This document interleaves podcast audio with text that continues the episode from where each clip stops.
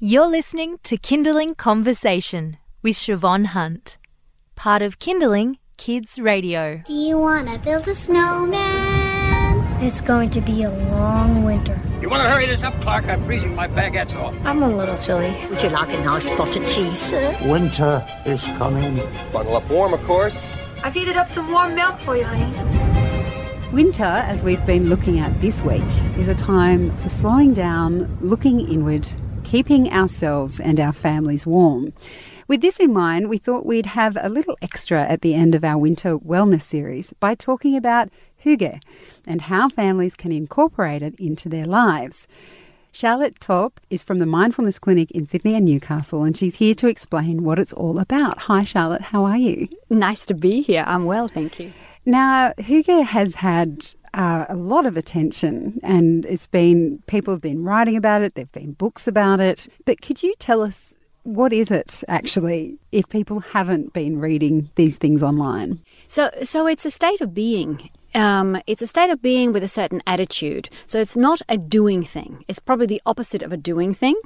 Um, so I was thinking today that it's also probably the opposite of FOMO. Ah, yeah, that's a good way of putting it. Yeah. So you know when we when we're thinking that happiness and contentment is out there, um, that's the opposite of hygge. So we're creating that hygge, uh, that contentment, if you like, is just right here with us. So it's also not glamorous. um, it doesn't require anything expensive. You can wear whatever you like. It's intimate. It's often with something you do with uh, family and close friends. And it's a way of really appreciating the day to day life. So, for instance, in my childhood, my father chose to be able to be at home in the afternoon. So, we, uh, three children and my father, would have afternoon tea every day at four o'clock. And um, that was hygge time. So, we would have tea, you know, some simple food, and we'd connect around our day. And it was relaxed, it was friendly, and it's that in a way, it's like a little oasis in the day daily life of all is well and um, how are you all going? Is this something, um, we are talking about how we can do this as families, but is it also something you can do on your own?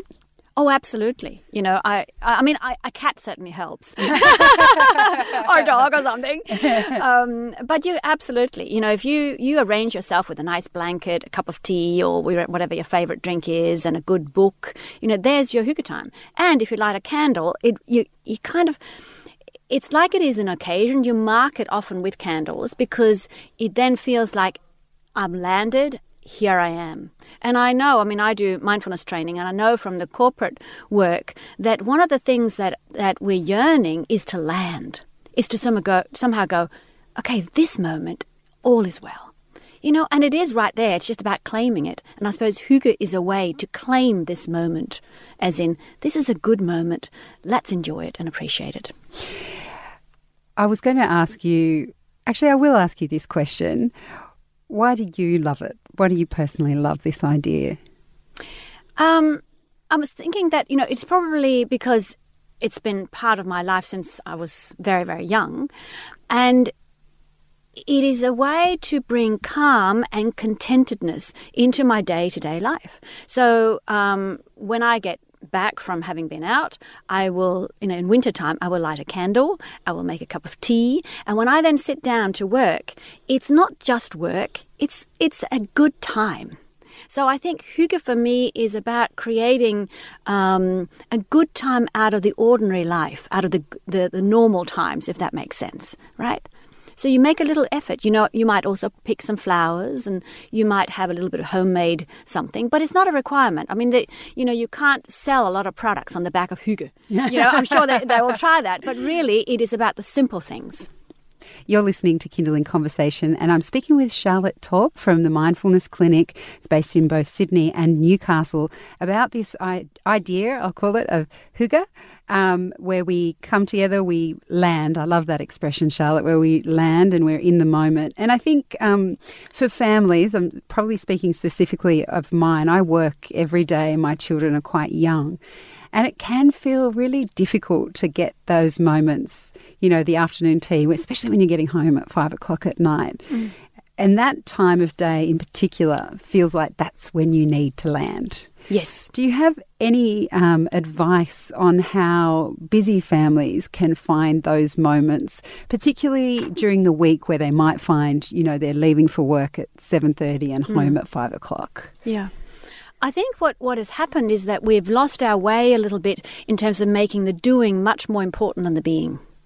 And if you think about, you know, if we, if we go right back in in a way to, to look at how do how do the brains of little ones how are they formed? And they are formed not through the doing but through the being. Like we are contagious, and we know that children's brains are formed in a relationship with our brain. So, for one thing, if you want to put in good parenting, it's less about what you do as it is about who you are. And if you imagine for a moment that you're a child who's perhaps been at daycare and rushed around, what do you need most when you get home?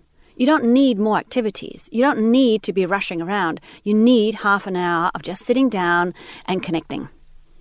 So I think we, we, we kind of have to tame ourselves and our relentless need to do because that just means that we're in the drive state. It's understandable. But we have to override that, our own biology, and claim our lives back. And say, you know what, this half hour doesn't matter. There's no phones, there's, you know, nothing that's going to bother us. We're just going to sit here.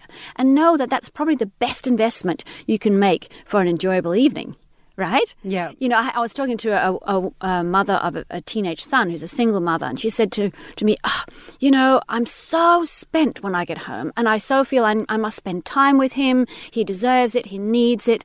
But it's always low quality because I'm just so exhausted. And I said to her, Why don't you just have a little snooze? You know, 10, 15 minutes or a little mindfulness training. Because that way, if you do those 10, 15 minutes, you're going to have a much better evening. And I think hygge can be that. Just sitting down, you know, doing nothing. And, and for me personally, it also helps to actually give it a time limit. And, and traditionally, that's not what we do in hygge. But, you know, for our hectic lives, I think that's a good idea to say it's going to be half an hour. And then when you when your sort of your work thoughts inter, interfere, you go, no, no, no. Till five thirty, we're just going to sit here, right? So it's a way of also, you know, in a way, doing an informal mindfulness training of taming your mind to be present.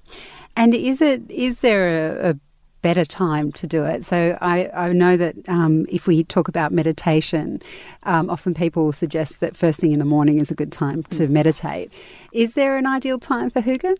It tends to be an afternoon and evening thing, uh, mainly because it tends to be after we've been doing a lot or being outside, and then we do it. But you know, you can have a nice hygge uh, morning tea as well. It just tends to be an afternoon thing, and it tends to be a winter thing more, and it tends to be when it's dark and horrible outside, you appreciate we're nice and warm and cozy inside. Oh gosh, I just feel like you just throw in a little log fire. I think you know so often we, we really forget about that.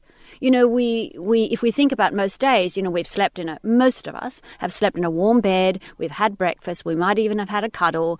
Um, we drive to work. People are pleasant. You know, the majority of our lives is very pleasant, and yet we don't live as if that's the case. So so hygge is a way of claiming that and appreciating that and noticing that. I think it's a beautiful idea, Charlotte. Thank you so much for speaking with us about it. Thank you. My pleasure. That's Charlotte Top from the Mindfulness Clinic. You've been listening to a Kinderling Conversation podcast. We'd like to reach as many parents as possible, and you can help us by giving us a review wherever you downloaded this episode. It means that more people can find us. I'm Siobhan Hunt. See you next time.